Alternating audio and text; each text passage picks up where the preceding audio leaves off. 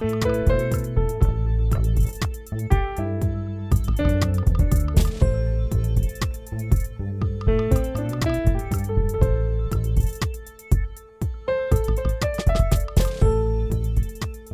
everyone. I am Chris Hyams, CEO of Indeed, and welcome to the next installment of Here to Help. This is our look at how Indeed has been navigating the global impact of COVID 19. Today is March 22nd, and we are on day 384 of global work from home. At Indeed, our mission is to help people get jobs, and this is what gets us out of bed in the morning and what keeps us up at night. And March is Women's History Month. And for Here to Help, we are speaking with people who care deeply about the issues and ideas that this month represents. Before we get into today's discussion, I would like to share a brief trigger warning. There will be some references to violence and racism in this session. We are talking today on Here to Help for the first time since last week when we witnessed the latest and most horrific act of violence against the AAPI or Asian American and Pacific Islander community here in the US. Over the past year, there have been more than 3,800 reported incidents of hate targeting people of AAPI descent.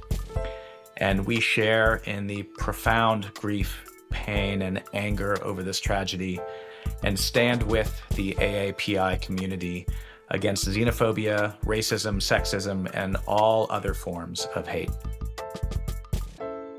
Now, for today's conversation, I am delighted to be joined by Mary Bui-Pham, VP of Engineering for Strategy and Operations here at Indeed. Mary, thank you so much for joining me today. Thank you, Chris, for um, inviting me to participate in the conversation. Um, I so appreciate the fact that we recognize, you know, this month as we do with all of the uh, other months to honor the differences in our company and in our society. So uh, it's wonderful to be here. Thank you. Well, let's start off where we always start with these discussions with uh, an honest question of how are you doing right now? This is a tough one. Um, the last 12 months um, have been an emotional roller coaster. Uh, a, you know, they're outside of just the anxiety and the fear and the stress of a global pandemic. There's so much happening. Some of it amazingly great, you know, um, not to travel. You and I have talked about the the the hardship of, of traveling, uh, being away from the family. So not having to travel and having to spend a lot of time getting to know our families, our family members, um, have a lot of time that's fantastic. I think those are the good things. Um, there's so much division, um, and and the rhetoric and all of you know all of the craziness in the world, um, personal losses and all of that. So, and with the you know, there's a lot of anger. I guess there's a lot of sadness, a lot of frustration um, but also a lot of hope, a lot of, of goodness. The ability for us to work from home is something we've never thought we would be able to. So there's a lot of good stuff there. So it's a super long answer to your short question. And then most recently, the rise in violence and hate against um, Asian Americans and Pacific Islanders. It just it's it's crazy and you touch on xenophobia. But it's not us versus them it's all of us. This is what makes this country amazing. So for me it's uh i'm trying to still feel all of the things that i feel you know the anger the sadness the frustration but how do we have hope? Because i'm a very uh, positive and hopeful person and and you know my resolve to help. So it's all a mixed bag of a lot of things. Um, and again very long very long answer to your question but um, it's just a crazy emotional roller coaster some days are fantastic and other days are super super hard. Well thank you for for sharing that. Um,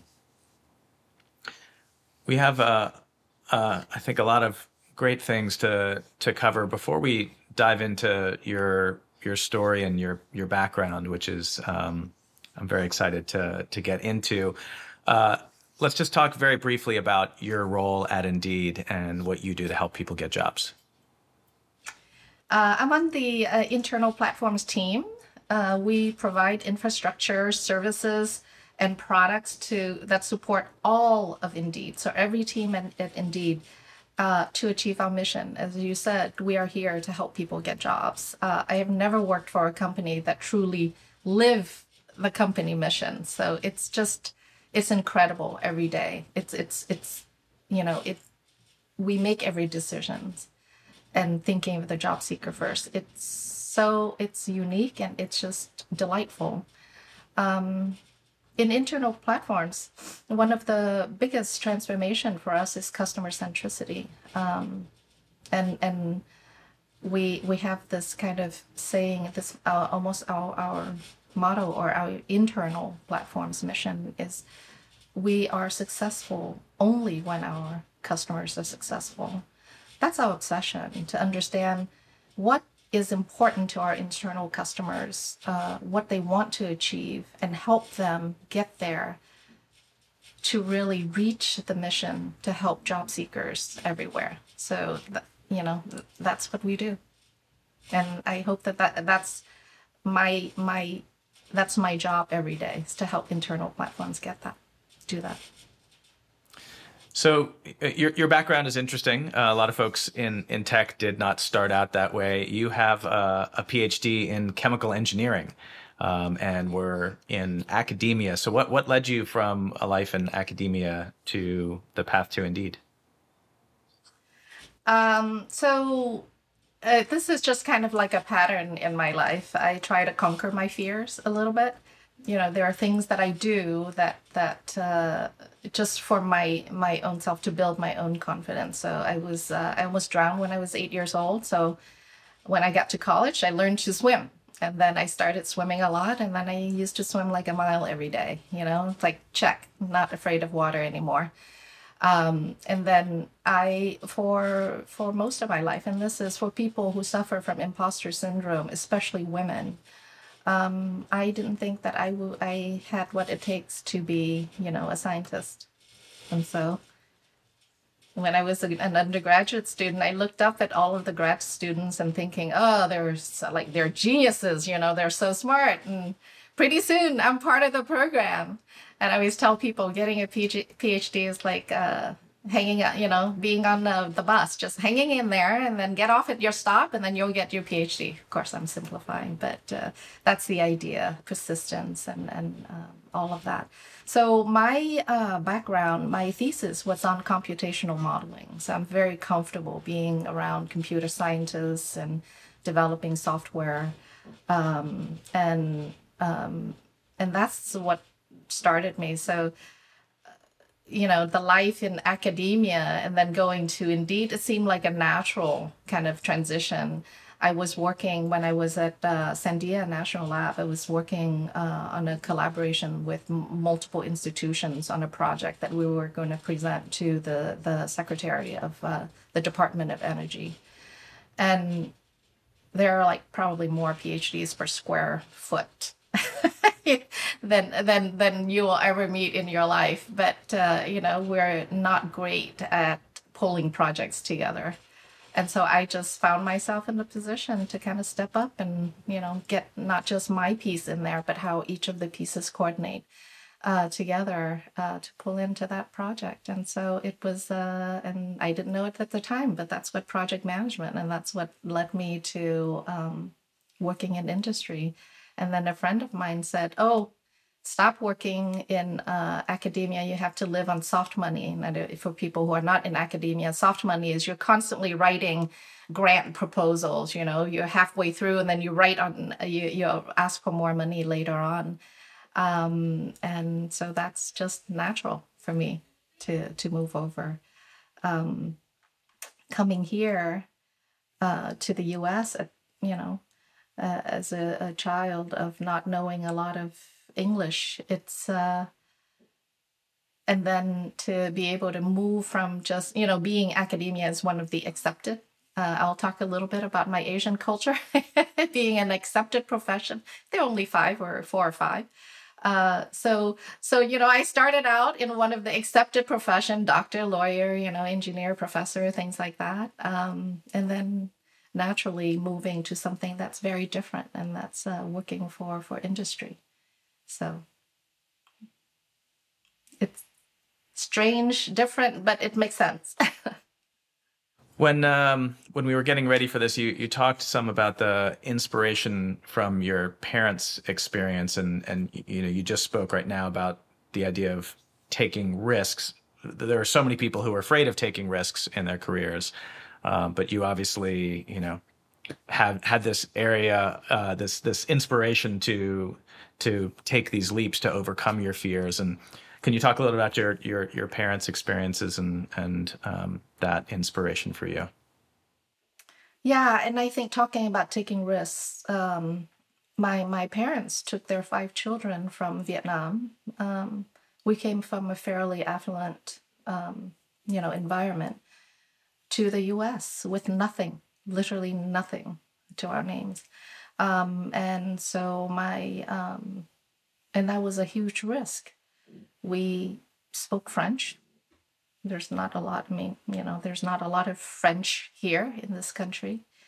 Um, my parents picked Louisville, Kentucky. It had a French sounding name, so they were hoping that's how that's how much we knew about the U.S. Okay, uh, uh, and so we thought that they thought that oh maybe it's an easier transition. Um, my father was administrator for the Louis Pasteur Institute, which is an, uh, a very uh, famous research institute in, in Vietnam.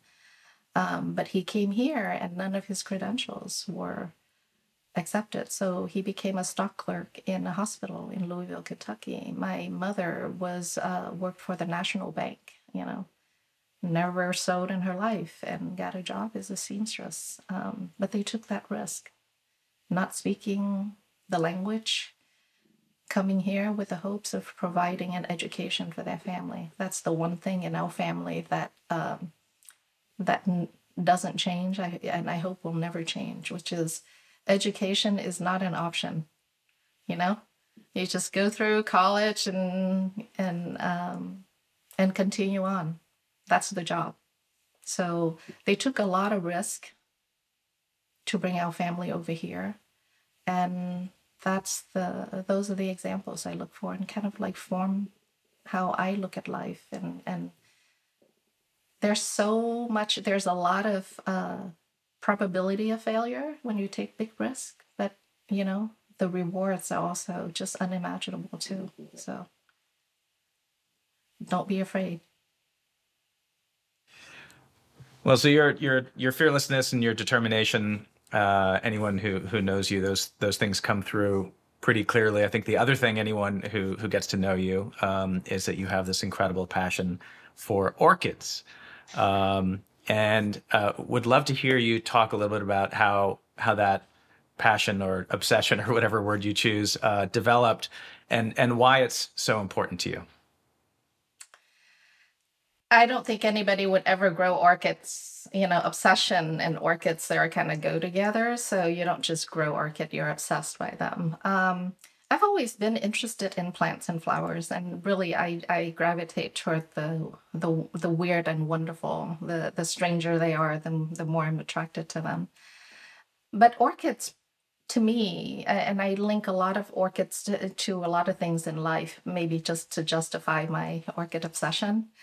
Uh, but uh, but I do draw a lot of parallels to them. Or- orchids are the largest plant family, you know, with with uh, almost twenty five to thirty thousand natural species and hundreds and hundreds of thousands of hybrids exist everywhere. So diverse, so amazing, and you don't always know what an orchid, you know, if a, a flower is an orchid. That's how diverse they are. You know, a rose is a rose is a rose is a rose. And I love roses too. I have a rose garden.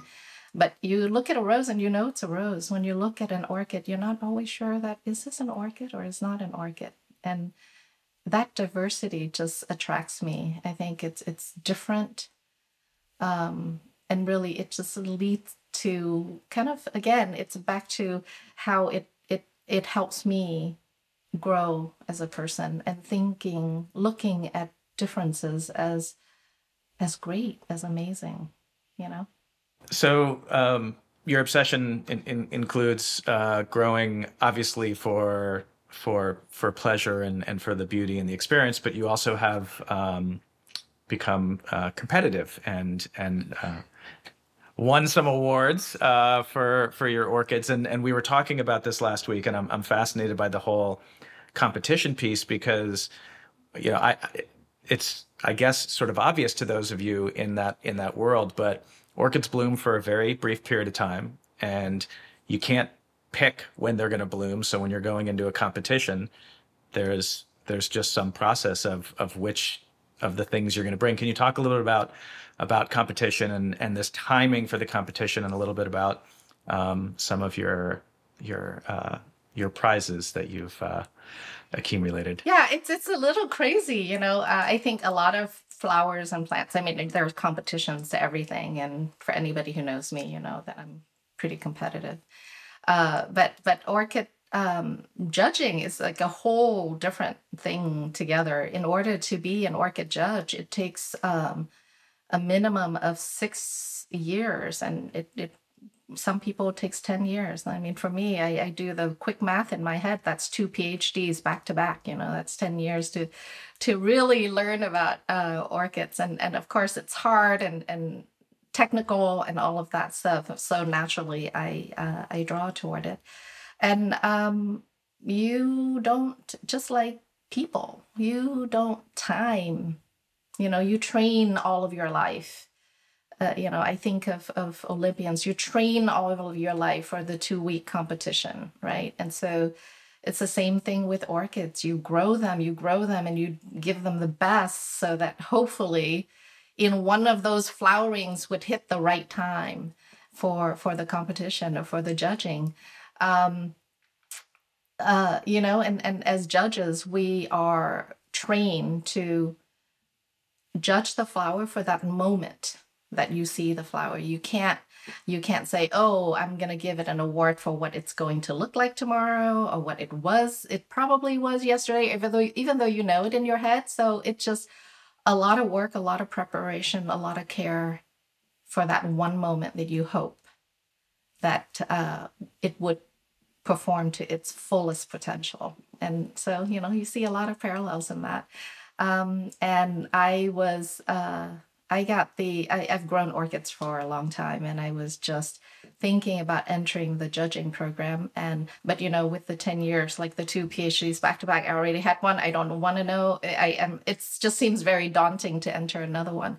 But I took my first orchid in for judging um, and um, I received an award it was a huge shock. And so I have this picture that I want to, sh- uh, to, to share with everybody.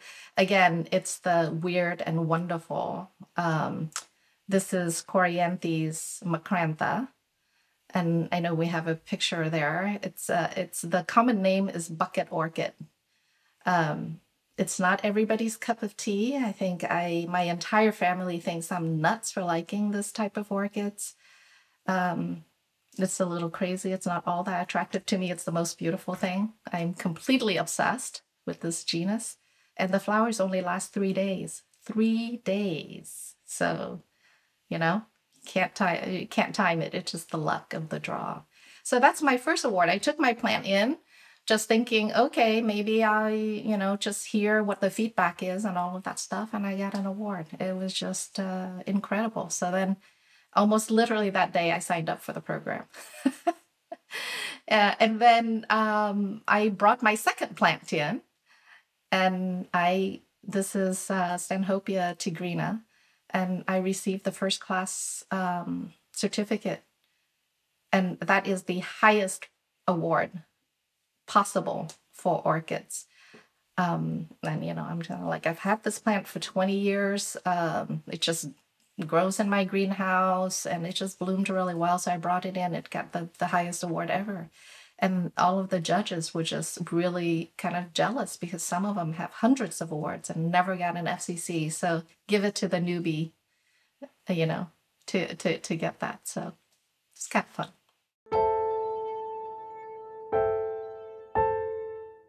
If you like this interview and want to hear more, hit subscribe. Catch up on any Here to Help episodes you might have missed, like my conversation with Muna Husseini, and get new ones delivered directly to you. More with Mary Bui-Pham after this break.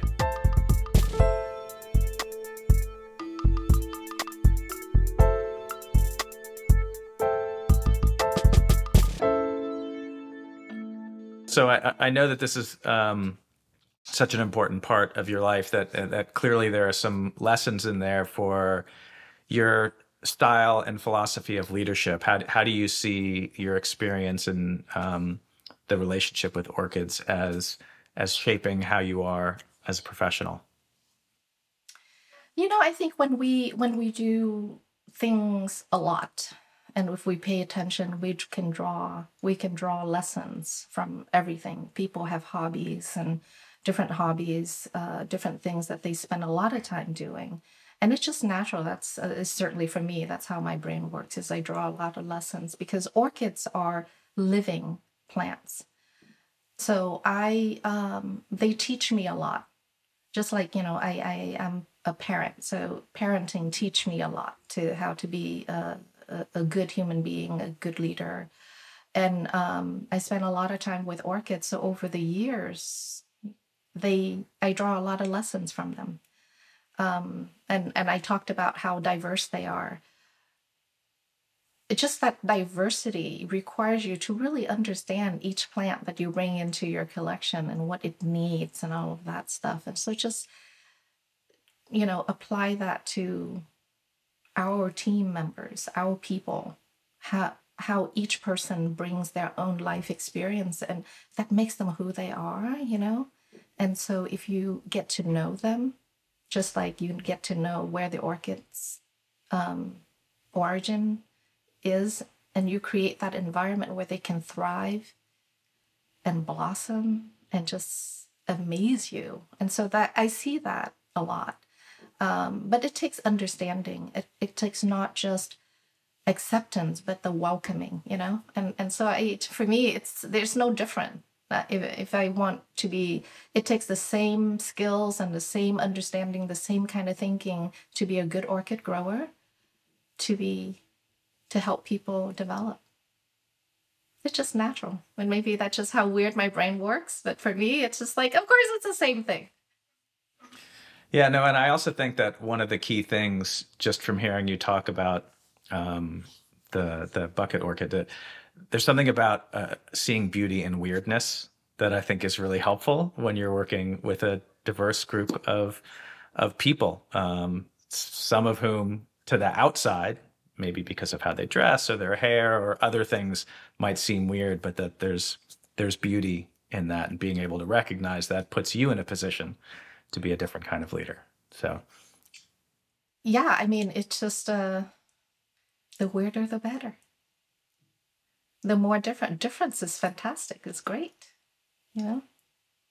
So you talked about one of the things that that um, drew you to Indeed is the the mission, and that on your team you have you know a very clear mission of the customer centricity and how you're supporting teams within Indeed.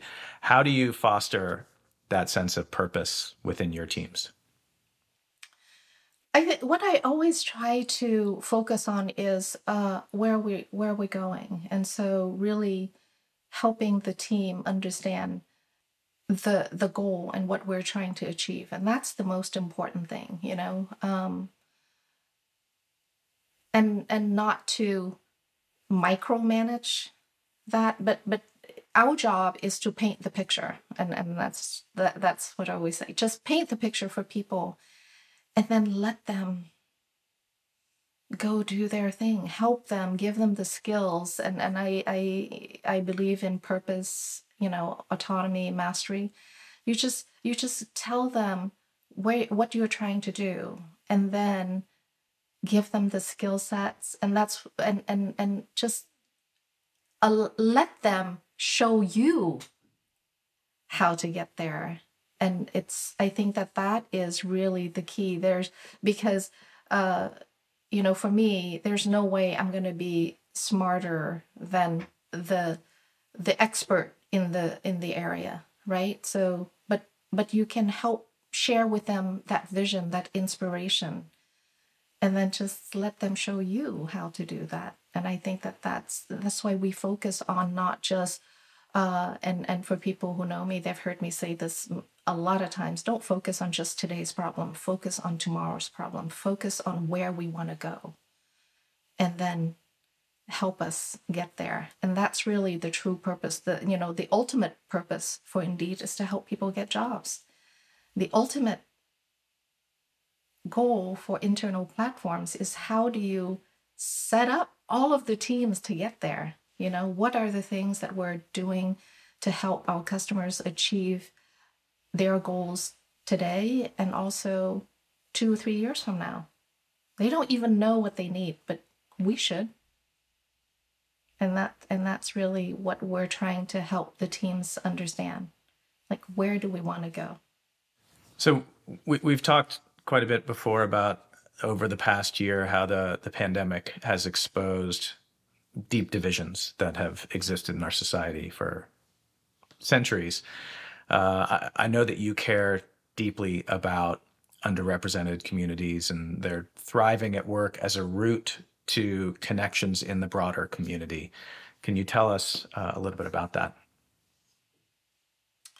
Well, the pandemic certainly has opposed the exposed the deep division in in our society, uh, and I think the privileged people. I am one of those people. Uh, we're able to work from home.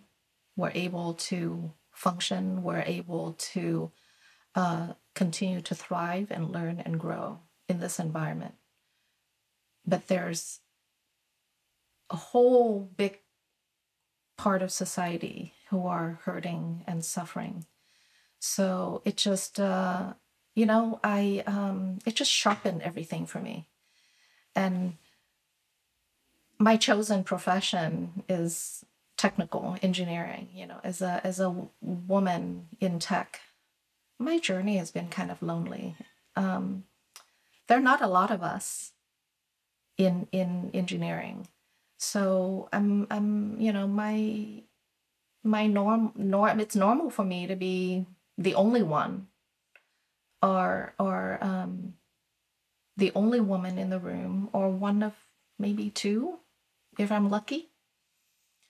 Um and again it's a it's a lonely journey um i've never had a woman who took me by the hand and said you know mary you have a lot of potential. Let me help you get there. Never never happened. Everything that I uh, have gathered, and it's just trying to connect the dots from hearing and learning from from from people uh, around me and what I read, and so it I, I, felt like my journey was hard. I'm not complaining. It, it that it's hard. It's it's what makes me who I am. You know, it gives me a lot of of uh, endurance, a lot of resilience, and a lot of grit, and just like I'm not fearful of hard work. That's just, you know, hard work is whatever. Um, but that journey doesn't have to be hard for everybody. There's no brownie points and make things hard, right? In in having a hard journey. So it, it my own experience um, just drives me to be that champion to help other women and underrepresented minorities, because I've stood on shoulders of the people who've gone before me who have suffered, who broke through, and all of that stuff. And so it's a responsibility. And, and I take it very seriously. I, I don't feel that it's a privilege and it's a responsibility.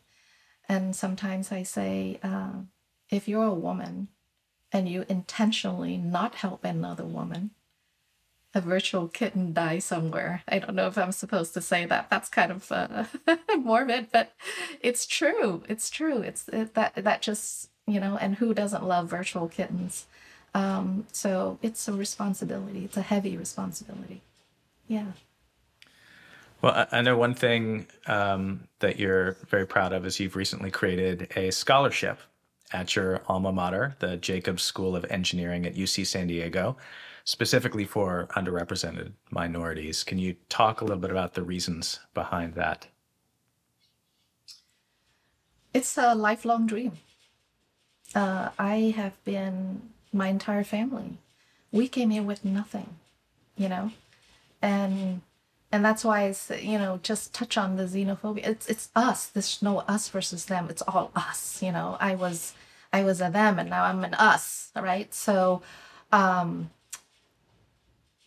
and so when I when I think about that, and I think about how our in our family education is it's just the thing you do and that's how we got here um, that's how i am where i am because of my education uh, i truly believe that education is a great equalizer and similar to industry we see that underrepresented minorities drop out of school in their second or third year it's a very similar statistics. Uh, and so, as all of the hardship that I saw in 2020, um, I wanted to do something that would lift me up, you know? So selfishly, I wanted to lift myself up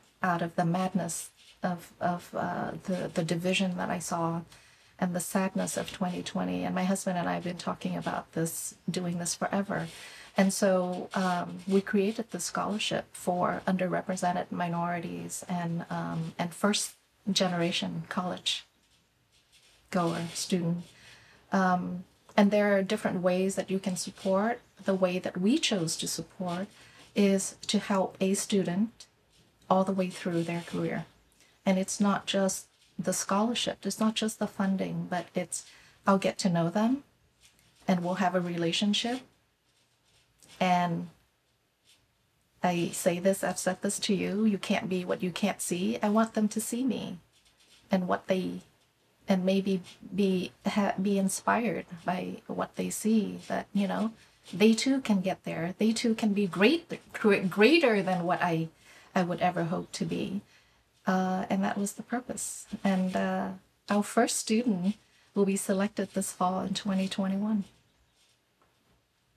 I, I can't tell you how much it means to me.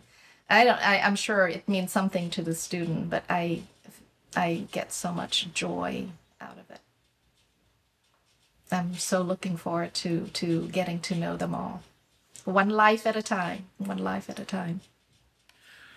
That's that's wonderful. Um, well, our, our time is coming to a close, and and to to wrap it up, I'd, I'd like to just very briefly have you you know look ahead, and um, in particular in the context of of the experience of the last year, how has this changed your your perspective forever moving forward?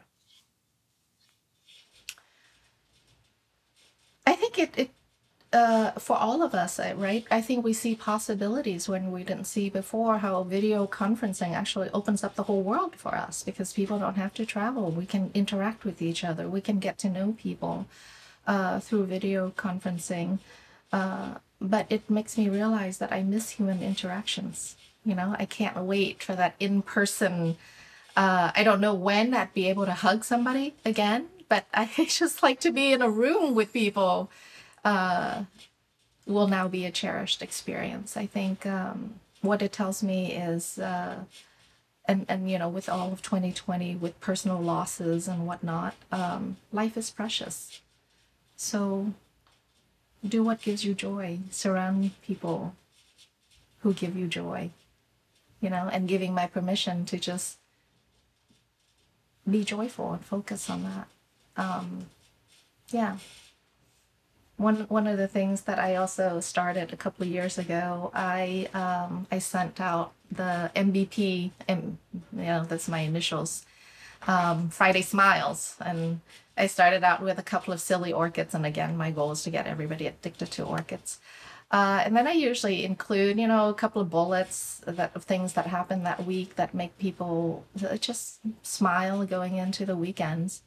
Um, my last one was a couple of months ago because I just haven't had a lot to smile about, and especially recently with all of the violence and, and everything uh, against um, against us, against you know me uh, as an Asian American and Pacific Islanders. Um, it's sad, you know.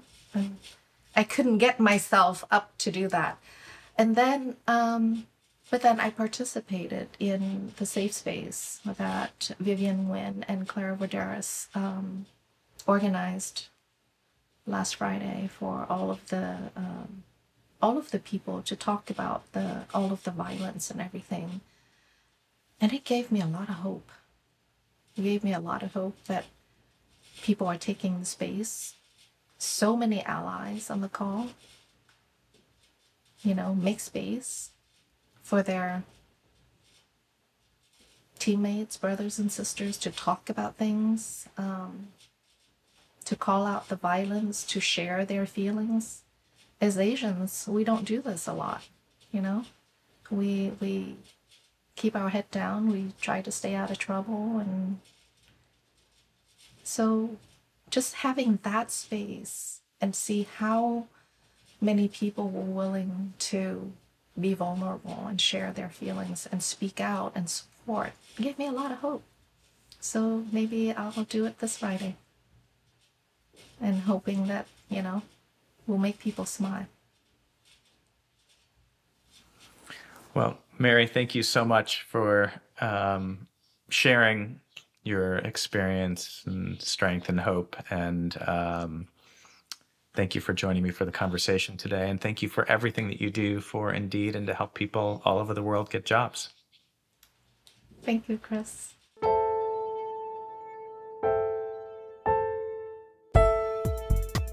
Thanks for listening to Here to Help. Don't forget to like, subscribe, and download the podcast to stay up to date with the latest episodes. Until next time.